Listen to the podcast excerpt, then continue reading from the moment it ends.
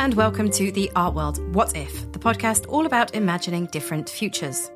I'm your host, Charlotte Burns, and throughout this series, we're meeting brilliant people who are helping us explore some big ideas, asking them to imagine what might and could be our reality in the years to come. What if? What if? What if? What? What if? What if? What if? Wait, wait, but what if it isn't? On this episode, we're joined by American Artist, one of the most interesting artists working today.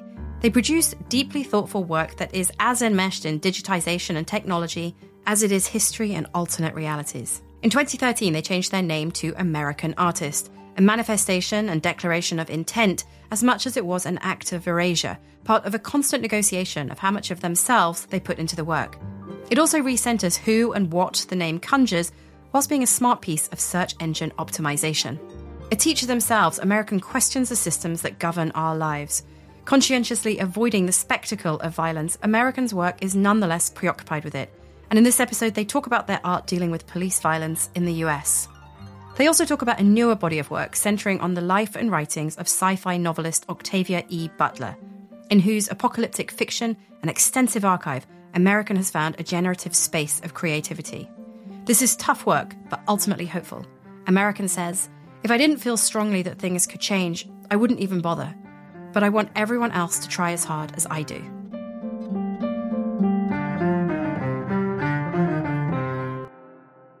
So, American, welcome to the show. Thank you for being here. Thank you for having me. The show thinks a lot about futures, and so does your work. And I'm slightly cheating here because this is a what if based on a question you yourself have asked of someone else in an interview. You were thinking about what it means to try to imagine a future as an artist, and you found yourself starting with really fraught points in history and then trying to invert them. And you found it really hard to imagine anything completely new. And you asked them, do you think imagination always starts as a response to frustrating moments in history? Or is it possible to dream up things that are entirely new?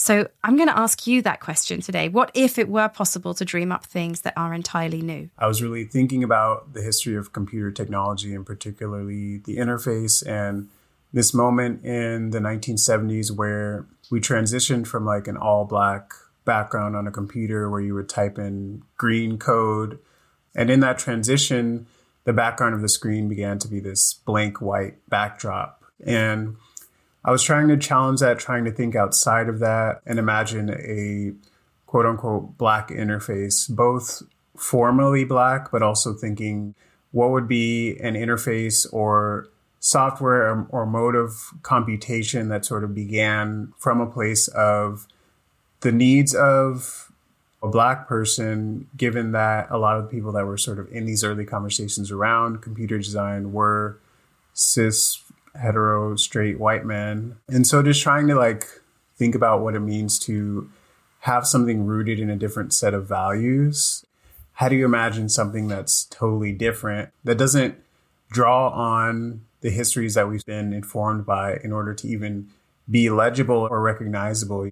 I found myself going back to this early command line interface where the screen actually was black. And that actually seemed like the perfect place to look because it wasn't that I needed to create it new in the future, but that it had actually already existed. And so then it was like, okay, let me go back and use this and put it into the future where now it's anachronistic, now it's out of place. So it almost is as strange as something entirely new anyway, but it already has everything that we were sort of trying to imagine doing. What we're talking about, in a way, are the biases built into the technology around us. And there is this sense that technology or data are neutral. But of course, they're built by people. And so garbage in, garbage out. And that slickness of technology that's Apple particularly has been a driver of that idea of that glossy, sleek finish is something that you take task with in your work in lots of different ways. Like if I think of a piece you did in 2018, No State, an array of smashed cell phones. And you said about that that most people don't see data or its technologies as having an emotional weight and that the lightness that we associate with that kind of tech is a success of the companies that they've managed to help us think of these things as transparent and light a general conception around computer technology is that most of the computational power is happening somewhere else. You know, when you think of the cloud, it's sort of displaced in a way that makes you think about this notion of lightness or cleanness. Also, there was a huge effort in early Silicon Valley days to render the entire industry as a clean industry, even though it was extremely poisonous to the people that were actually working on these chips. This title, No State, was a kind of, I was trying to say that these phones are neither dead nor alive. I kind of think of them as having sort of a one to one relationship with a human figure. These phones that are something we hold so intimately and sort of keep all of our data become very tightly binded to us. So when you see this sort of lot of phones, it has a sort of emotional weight as well, sort of like a sense of loss.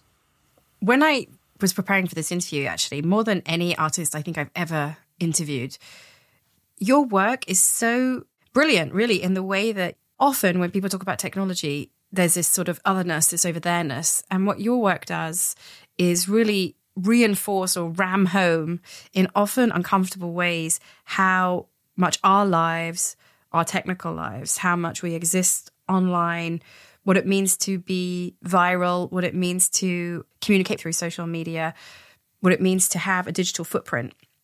There's lots of different ways I want to get into that with you, but I think I'm going to start with a work that you did called A Refusal in 2015. And for a year, you posted only blue rectangles onto your Facebook page and you redacted all the text updates. And viewers, if they wanted to see the images and the text behind the work, could do so if they arranged to meet you in person. On the one hand, it seemed to be a sort of repudiation of the business model of social media in which the users are the product. But it's also personal to you because you'd said that your mum was one of the main people who really had a personal relationship with you through the internet and really relied on your social media. And so to remove her access to your life in that way felt like an emotional and maybe a difficult thing to do. Yeah, I appreciate the research into these earlier works. This was kind of the first work I made out of grad school that I felt like was a real artwork, if you could call it that. That was sort of like the gateway for me. And being someone that was born alongside the commercialization of the internet. And I was thinking about that, this sort of like exploitation that inherently happens when you're creating the content for these platforms. Like you are the product. The content is like your personal relationships, the people you love. That's how you stay engaged. Your loved ones are being dangled in front of your face. But yeah, I did like spend a year just with this blue image. My partner did not like it. You know, she's like, can't we just post some photos? And I'm like, no, like I'm doing this performance. I have to stay true to the rules. My mom lives in California where I'm from. So a lot of what she knows of my life is through social media. So those things made it difficult. I remember people kind of like describing to me how they encountered it because you're scrolling through your feed and then every once in a while there's just this hard solid blue rectangle that just cleanses your palate. it sort of like wakens you up a little bit it was just a sort of reminder that there's like an outside to this i also thought well if i really wanted to make this critique like shouldn't i just leave the platform but i think this work was really about making a conspicuous critique, you know, something that could be witnessed, something that could be experienced within the platform to sort of remind you of your relationship to it. That discipline of imposing that sort of slightly almost monastic approach to social media, but to your work and life. It reminds me of something that came up in a conversation between you and the artist Simone Leigh because within that discipline there's also a distance. And in, in your work that's often attention there's it's a very personal work. It's very based on your life your experience of the world this sort of intertwining of technology. Your recent work with octavia butler you both went to the same high school. There are autobiographical traces but the work is always presented at a sort of distance. Is that something you always want to do? Do you struggle with that gap? How much of yourself do you want the world to see in the work? Yeah it's an interesting question. It's something that has sort of followed me since I was in school. You know, when I I moved to New York for grad school in 2013 and and that was right after I changed my name to American Artist. So I was really contending with what that meant. I remember one of my professors asking, like, when does the performance end? Like, do you ever like stop being American artist? And like, no, I think that was kind of the point. You know, it's like, that's just who I am. People would ask me, you know, why isn't that just a moniker? Why isn't it just like, you know, an alias? And part of it was also making a sort of assertion in this like very practical way that I I don't need to reiterate that I'm American artist, you know, it just is. And that's why that aspect of it was important for me. But all that to say that when I was in school, I was really continuing with what that name meant. And I think at that time I was including more of myself in the work. And I think like over time I've sort of moved away from that. And maybe now I'm also like sort of leaning back in with this Octavia Butler project. So I guess it's sort of like a constant negotiation, but I sort of have these moments of like feeling reluctant to share so much about myself. And then other times where I feel like, you know, the work is the work is feeling too estranged.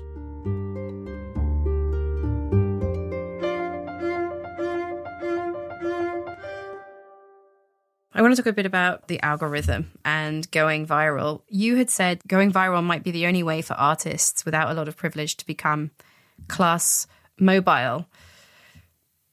You've done other work that looks at how going viral can be really fraught as well. For example, Bobby Shmurda, who created a dance that went viral in 2014 and then essentially kind of got consumed by that virality and punished for that. Or the work you created around Sandra Bland and the pieces she'd made in the year before her death in a Texas jail cell in 2015 called Sandy Speaks.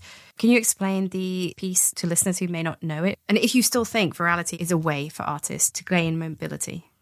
I don't know the right word, but it can be extremely violent and also liberating. I think it has the potential for. But yeah, as far as the Sandy Speaks piece, this work was important for me because I wanted to think about a way to continue talking about Sandra Bland after she was arrested and died while in custody because we're seeing such a constant cycle of Black death in the media, which you would hope by now is not the case. But as we can see with Tyre Nichols, this is like happening still now. And so for me, it was kind of like keeping that on our minds, continuing to hold her and the other people that have been victims of police violence, not letting them sort of be lost to the next news cycle, I think, and, and that sort of reduction that happens was important. It is about Sandra Bland, but it's also about Tyre Nichols, George Floyd, and everyone else that's been a victim of police violence. So, in the work, you dealt with the fact that Sandra Bland had been silenced, obviously physically, but also digitally. She'd been making this series called Sandy Speaks, and she had been texting friends all the way up until her death when everything went silent in terms of digital footprints around what happened, too. And so you gave her a voice in a different way and you presented a sort of alternate reality in which Sandra Bland continued to give video testimonials.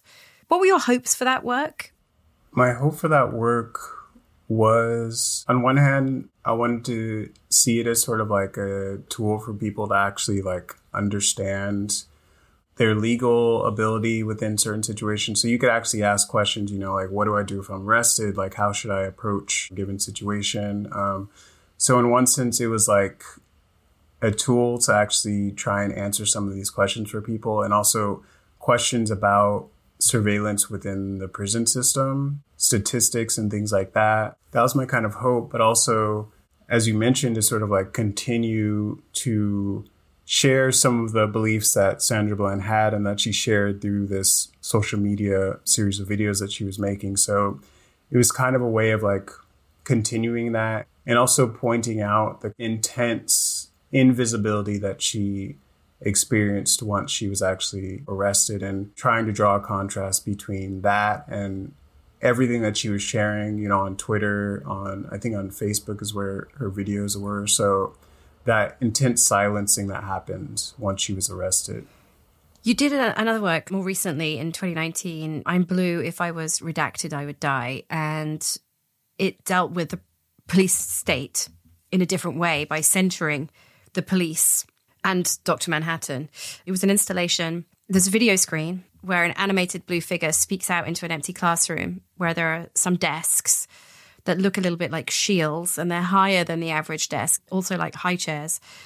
And there's a blackboard upholstered in the blue fabric of a police uniform. Can you tell us more about that work? I can tell you about any work. I could probably talk for hours on any of these. It's funny, like hearing about them all side by side because I feel like a lunatic.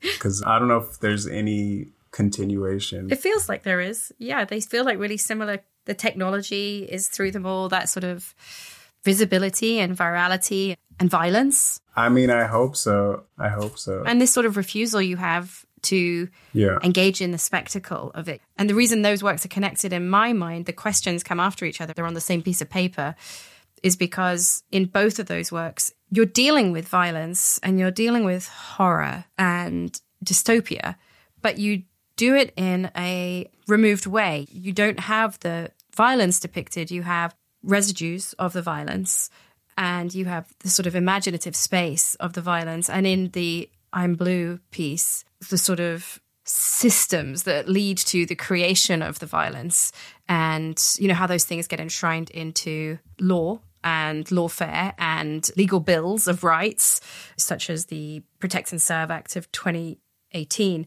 so it's very much about what it means to be a human, specifically what it means to be a black person in America within a heavily policed state. You deal with it conscientiously avoiding the spectacle of it, but being more critical about how whose voices are lost, who's uh, gained, who has power, I guess. So they seem very connected to me, those works. Yeah, thank you for that. I appreciate that. I guess to give some context, so the piece a refusal that we spoke about earlier these series of blue images that was sort of my first engagement with both the use of blue and also this means of sort of a visual redaction that i think has sort of continued to show up in different ways after that i worked on sandy speaks so it was this shift it was still related to what it means to be a black person online you know thinking about sandra's own use of social media but particularly in relationship to police violence. And then with the pieces that were part of I'm Blue, if I was redacted, I would die. I was returning to the color blue, you know, but originally when I was using it, I was sort of thinking of it as a color that could potentially represent a liberatory possibility. This is the color you see on a screen before an image is present. But then sort of just seeing how overdetermined that color blue is, you know, both in the the way that the police use it, the way that it's used nationalistically, it is a very fraught color. I wanted to sort of look at how are the police using this color. And I was learning about Blue Lives Matter, which is like the movement of police that is really in direct response to Black Lives Matter. And it's for police that feel like they're being attacked because they're police. And so they're now identifying as a social group. They identify as blue. Like we are blue. We're not black, white, Asian, Latino, etc. We're we're blue first.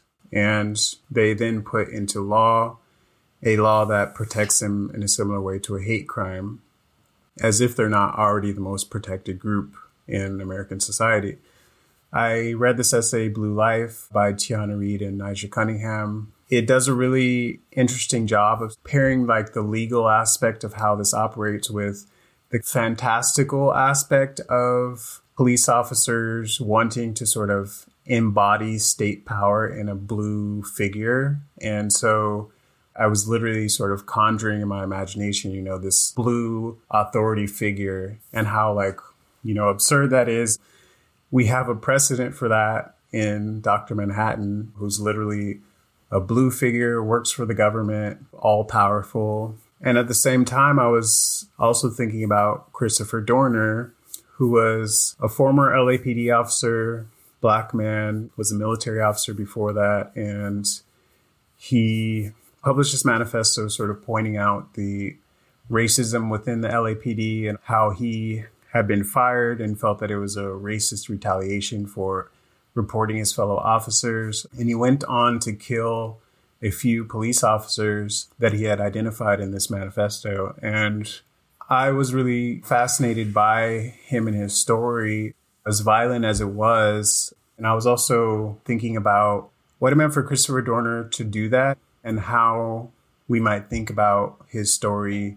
And he did that shortly before Black Lives Matter became a thing. So, thinking about the sort of maturation of the Black Lives Matter movement and then the birth of the Blue Lives Matter movement, what would it mean to now look back at Christopher Dorner, who was blue and black and tore himself up because he couldn't consolidate those two realities that were so violently opposed to each other? And also, you know, Dr. Manhattan, there are similarities. These um, figures who have power but aren't able to wield it in the manner in which they want. Dr. Manhattan's like, I can do anything. And people are like, can you just be violent? And so he disengages and goes and lives in Mars. There's this sense of the failure of power to be imaginative almost within that. I like the way you phrase that. I do see a sort of parallel in Dr. Manhattan and Christopher Dorner in the sense that they were both essentially weapons of the state. Christopher Dorner was an extremely skilled marksman, and he dedicated his whole life to being a military officer and a police officer and felt very strongly about it, but growing sort of disillusioned with what was actually possible in that role, and then having this breaking point before going on this killing spree. And I see in Dr. Manhattan him also having this sort of breaking point and then going on to Mars. And so, in that sense, I see some relationship. You've said that you hope that your art gives viewers a sort of possibility for thinking, for instance, entering into critical conversations about policing and how it operates. That's a space of imagination. Do you think that art can do that? I remember in the interview with Simone Leigh, you'd said that you were surprised that there wasn't a bigger reaction to that installation. And I wonder the extent to which you think the art world can be a space that is big enough to move those conversations along more broadly in society. Does art have the ability to create that sense of imagination to what else can happen? And I think it may be one of the only things that can do that. And I think that's why I'm so invested in art because critical theory is one thing, political organizing is another thing, but art also is sort of so spectacularly able to imagine those things and see all of the different variations on what they can be. And through that, you know, inspire people to actually go through with it. As an artist, as someone that obviously very much identifies an artist, that's second nature for me to like imagine those things. But I think for people that are not artists, to see those things really does open your mind up. And a lot of times it's like, you might see this one weird art piece and then it's like 15 years later it's still in the back of your mind. I don't know like maybe it's sort of a seed that can ultimately like grow into something else at some later date. It's also something about the inefficiency of art. The constraint is the opportunity. Art can kind of create those seeds in the cracks almost. And i think about this in the context of your work which is so much to do with technology, which is so much to do with optimization and efficiency and consolidation of power. It's something about the imaginative space as being empowering, whereas there's something about the technology that is infantilizing, or at least when I look at work like I'm Blue, if I was redacted, I would die. And there's also something about algorithms always being based on past behavior, always being based on past biases. Do you think it's possible to find freedom within that tech? Or is it only in that frustration between art and tech that it could happen? I don't know that I have an answer for that. Being someone that exists in the space of like being critical of technology, but also using it, there's often this question of like, do you think it's possible to have an equitable relationship to technology or use of technology that's actually like not biased and considers all the different people that are interfacing with it. And honestly, I don't know. I feel like it's one of those things where I don't know if the reality I'm wanting is possible, but I'm still going to keep hammering away at it because otherwise the reality I don't want is going to be here even faster and with more authority. And I think that is kind of what many social movements have done is if anything, you know, slow down that progress that's moving towards something that we definitely don't want. That may be a little pessimistic. I think there are artists, black artists that are using new technologies in interesting ways and that are trying to create realities for those technologies that still use them but are allowing us to experience something life affirming, I would say.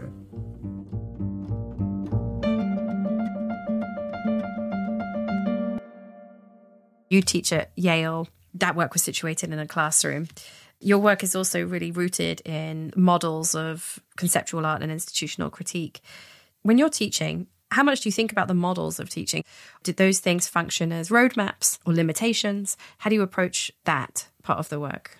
Yeah, I think a large part of my teaching practice is kind of like stripping away the presumed power dynamic that so easily presents itself in the classroom. And that's not to say that there's not a power dynamic still at play as the teacher. But what I mean by that is like when I set the chairs up for a seminar in a circle and I'm sitting next to my students, they're freaked out. They're like, why aren't you at the front of the class talking at us? And it's weird to me that that is weird to them, you know, because there has to be a sort of like changing of that structure. Even though those seem like minor things, they're actually quite significant, I think, in like undermining all of the baggage that was built into academia. Who is supposed to be there? Who's supposed to be a student? Who's supposed to be a faculty or a professor? How are we attributing or citing different people whose labor is going into the process? Do you enjoy teaching? I do enjoy teaching. What are the most surprising things about it for you? I don't know about surprising, but one of the things I've been saying is like, I feel like there's this sort of continuum between art and education. Like I, I don't feel like they're separate things at all. There's an art to education and there's an education to art. So when I am creating the syllabus, I, I do feel like I'm sort of designing an experience that is going to surprise me and I don't fully know what's going to happen, but you are sort of creating the conditions through which you're going to go through this event with 10 or 15 people and sort of see what comes out of it. And yeah, I don't know. It's maybe surprising, you know, relative to, I guess, like how I experienced school. How, did you experience school? What often the, the reason I ask this is because um, I was doing a piece of research recently into art schools, and it struck me that so many artists today are building things because they were failed, because they see a need for change. That's, I guess, what I'm asking is where is the change that you're trying to build in the way that you teach? Where is that need for artists today?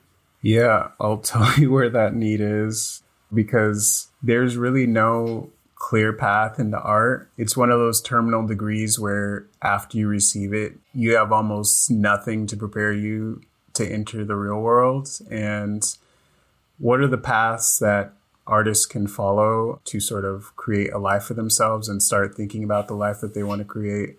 How do we do that for more people? In a given class of graduating students, there might be one or two that are still practicing art in five to 10 years. And my own process of, you know, going from school into where I'm at now has been this gradual introduction of these terrifying realities that like you need to do this in order to make a certain amount of money in order to sustain going on. And it's like this gradual you know introduction of shitty realities about what it means to be an artist. But you have to sort of like stomach those in order to keep doing it. And you don't want to introduce that at a point where someone is going to be entirely discouraged from pursuing the field. So it's like, how do you set someone up to succeed but not scare them out of doing it? It's a very parental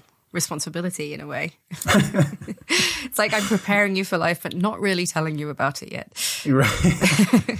what are the shitty realities? You, you, mentioned you've got to sell the work. Is it the creep of the market, the ways in which you have to survive to make money? I definitely think that's part of it. Yes, it does have to do with the market. It has to do with money. It has to do with like half your job is like admin everything you make is going to like come back to haunt you either because it was so shittily made that it is impossible to maintain or people loved it. Can you do more? Or like all these different things that have nothing to do with like making art. You know what I mean? It sounds like being stuck in an algorithm. Right. like everything that you've done is everything that you are, but how do you move from there to make something new when the market doesn't want that? Maybe museums don't want that. So, where are you finding the spaces that support experimentation and risk taking as an artist? Yeah, I think it's a balance of being beholden to everything that you are and that you've done, but also, yeah, finding that sort of area where you can experiment. In my case, like I'm working on some, you know, short term things that are more related to what I've been doing around like surveillance or policing, but I'm also doing this sort of like slower long term project about Octavia E. Butler and just trying to create a way that I can spend more time with that project and sort of be in the research phase because up till now, it's like I'm always sort of responding to a deadline and I'm trying, trying, trying, trying to get ahead of the deadline so I can be someone who like makes work and then, you know, someone says, Hey, there's a show and I can like give you a work for the show rather than like, Hey, there's a show. Oh, I don't have any work. Let me make some work for that show. And I think this is something many artists aspire to. I don't know if it ever ever happens. But yeah, it doesn't happen for journalists either. the deadline is the all-seeing eye. So one of our editorial advisors to this show is Dina Hagag, and she said that you taught a class a few years ago about DNA technologies that was fascinating. And she said, if her memory served her correctly, attendees brought the things they'd learned about their ancestry while also reading about DNA tracking. And she said it held the tension of this phenomenon really well. Can you tell us a little bit more about that? Yeah, I appreciate that she said that. I was thinking at that time about how, within the context of teaching, it's kind of one space where you can ask people to do something that they wouldn't do otherwise and they'll actually do it. And then I thought, you know, what if I have all these students take a ancestry DNA test? They kind of have to do it if they want to be in the class and we'll do it together and process the results together. I wanted to like do these readings that were very technical about the history of DNA, the history of race, and how DNA technology came into production. So we read like Alondra Nelson's book. There's these chapters that sort of talk about the origins of the African ancestry technology and like the academics that were doing this research at the African burial site in Manhattan. And then that sort of ultimately led to this technology. And then we were also reading about the history of race science, but at the same time, I was also having them talk to their family members and ask them these really serious questions. Asking a family member that you haven't talked to very much to sort of fill in the blanks about this other family member or things that would sort of require this very meaningful engagement. And we also asked them, you know, tell us about how your parents met, which ended up being a really, a really nice moment of everyone sort of sharing.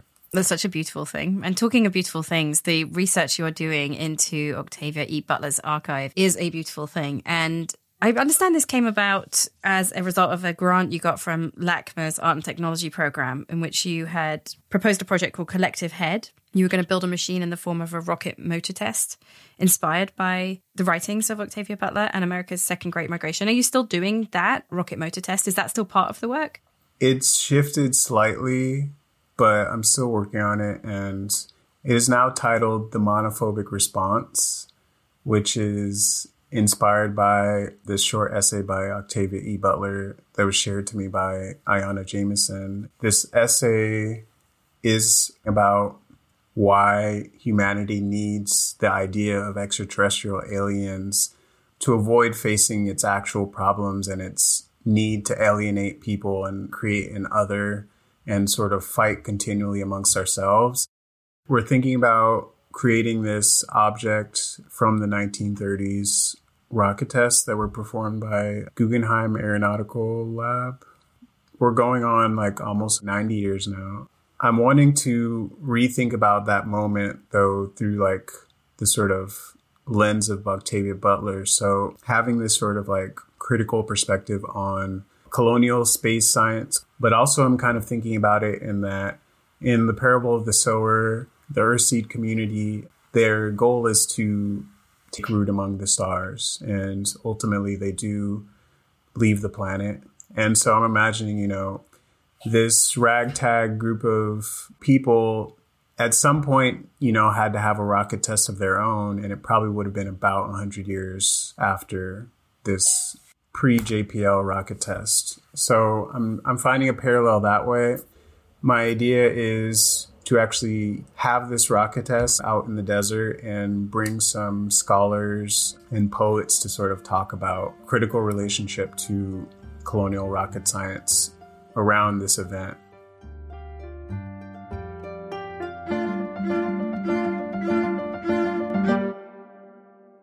Let's talk a little bit about Octavia Butler then. You did an exhibition as well off your research called Shaper of God at REDCAT in LA last year you grew up in the same area of California and you attended the same high school, which is a lovely twist of fate. And Octavia Butler, for people who haven't read her books, was a science fiction writer. She was labeled as, but really, like all great science fiction writers, was a student of history, kind of great gobbler of the news and what was happening around her. In your exhibition, you created, for example, a wall as a centerpiece. And in her book, The Parable of the Sower from 1993, a wall protects the cul-de-sac in which the novel's protagonist lives in this sort of post-apocalyptic America that's actually set a year from now. So Octavia Butler was thinking about power and she was thinking about the apocalypse. And you've said about that that we understand the apocalypse as a singular event, but you see it more as something that we live through. And trying to speak about how systems oppress people in ways that are unspectacular, that are sort of banal and quotidien and we have to navigate them. I just thought that was really interesting because again, that's another through line in your work is the ordinariness of oppression and violence and constraints upon our imagination and our freedom and bodies, whether physical or digital. Did you read her novels and sort of situate yourself in that landscape as a child because you were in the same landscape, or did you come back to them more recently? I didn't read her writing growing up, and I wish I had, but I came to her work much later, around the time that I had learned that she had gone to the same school as I did. But I think it's very fitting your description of her as a student of history. That's something that I'm trying to take up from her. One of the things I've learned the most through this research that I was surprised to learn is sort of like ways that her process can influence my process because she was such a thorough researcher. You know, she saved like all of these news clippings about different events that were going on. She has these envelopes upon envelopes of index cards and on each index cards is the name of like a disease and like a description of the disease or a particular biological phenomenon and then like a description of it and it's really wild how thorough it would be. And she would do all this research just to describe this one person's ailment. A fictional ailment that feels very real. And she also was, I don't want to say pessimistic, but she wouldn't give over to uncritical optimism that a lot of people have about the future. She would say, if things remain the same, this is what's going to happen. And that's also how she describes the series of the parables is these are sort of cautionary tales for what's going to happen if we don't change our ways and a lot of people are really freaked out by those novels because they're quite violent they're not a reality that we want to live in they're clearly dystopian but there is always this hope in those books, the idea of humanity talking to the stars. Where do you sit on that line from utopia and dystopia? Honestly, I think those terms are not the most useful. For one thing, it sounds extremely binary, but also fictive, like, oh, the dystopia is fictional other thing, the utopia is this fictional other thing. I think that a lot of the conditions we live through are like things that we would describe as dystopic, but maybe happening slower I guess then another way of asking it is hope, which is a simpler concept. Do you feel your work is hopeful? That's interesting. I would say it's hopeful in a similar regard to Butler's work in that you know, if I didn't feel strongly that things could change, I wouldn't even bother. Also, that I'm trying to give you the tools to understand the situation that we're in. And in that sense, it is hopeful because I'm really trying. and I want everyone else to try as hard as I am to bring about this other reality. And so, yes, in that sense, it's hopeful, but it's not like a calm, happy hopeful. It's like a we need to get to work hopeful. How much of that is about building community around your work? And I ask this because I haven't read about your work in that context, but in the Bomb magazine article with Simone Leigh, she asked you why you wanted to talk to her. And you said you'd been inspired by Black studies and Black feminism, particularly some of the thinkers her work relates to. But you also said that you admired the presence she maintained in the art world and admired her as an artist who is able to materially manifest the concerns of Black studies and also build community around that. And so, that idea of building community, talk to me about that in the context of your work, in the context of your ambitions for your work. Yeah, that's really great. And I am still thinking about that. You know, what I admire about Simone and what she's doing is it's like multifaceted. It's like on one hand, it's bringing together all of these brilliant black feminist scholars to share space for the loophole retreat but also the way that she is employing a lot of younger black people, you know, in her studio and things like that. And she really like created a way for me to sort of like enter into this industry. And I am thinking about it a lot because I feel like there's things I want out of being an artist that are like unrelated to what the field is designed to give you in exchange for what you're doing. I recently, you know, have gotten a few grants and I'm starting to sell work and it's really cool to be getting money for this thing I'm doing, but it's weird to be awarded in money for something you didn't do for the money. What I actually, you know, want is like, how can I be in a position to actually like influence change within the industry and like create opportunities for people in a meaningful way? And with the position that I maintain, how can I actually facilitate that for younger artists, black artists, other artists of color? How can I like meaningfully help them get to where they're trying to go? That's so interesting. What if artists were free from institutional obligation? In one of your conversations about Octavia Butler, someone had asked you what you were seeking shelter from. And you said from institutional obligation, from having to align with institutions that you feel compromise your values. And I'm imagining that's become more pressing as you've been finding a larger audience. So there's a tension between the you that your work is talking to when you say, I'm giving you the tools and the means of getting there. Is the answer to build your own systems? It kind of is. It necessitates a certain amount of autonomy. I feel like some amount of autonomy is the best way for me to create my relationship to the arts that I would like. I mean, institution building is hard. It shouldn't be taken lightly. I think that's definitely what we're experiencing with our school. Yeah, it's as far as this like sort of freedom from institutional obligation, having to compromise your values in order to like, you know, go through with an exhibition or something like that is really a terrible feeling, you know. And so the way that you can shift your working relationship so that that happens as as little as possible is kind of the goal. So let me ask you a couple of what ifs. What is the what if that keeps you up at night? And what is the what if that gets you out of bed in the morning? yeah, I don't know.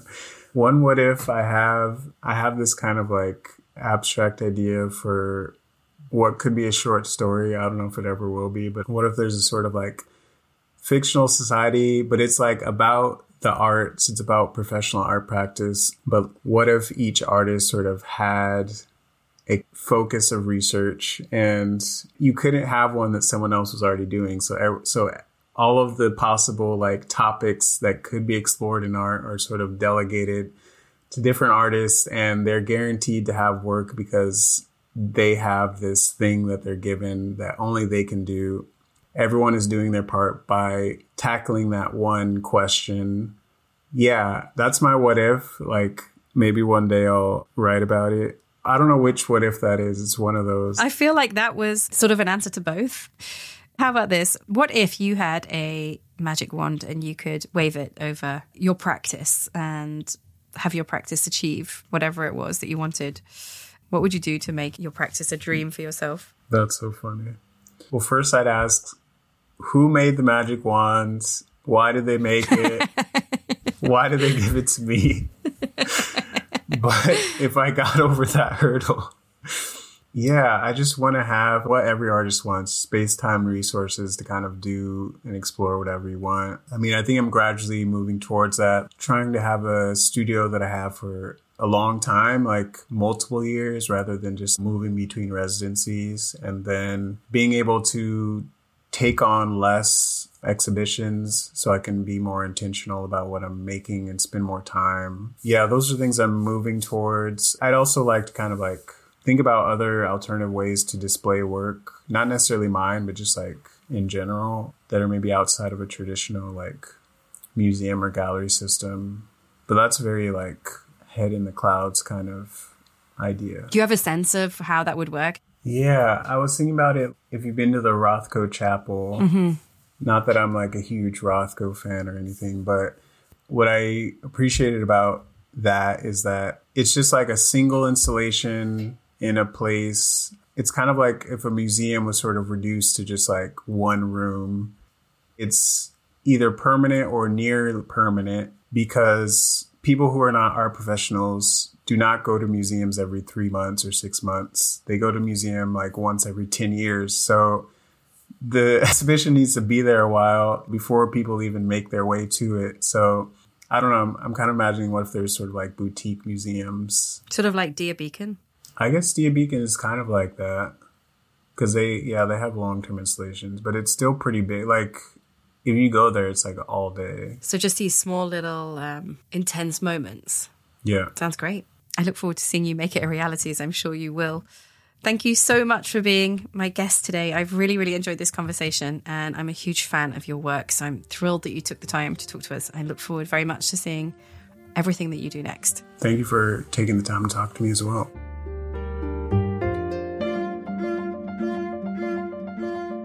Big thanks to American Artist. Next time, we're in Los Angeles to bring you a different kaleidoscopic kind of show.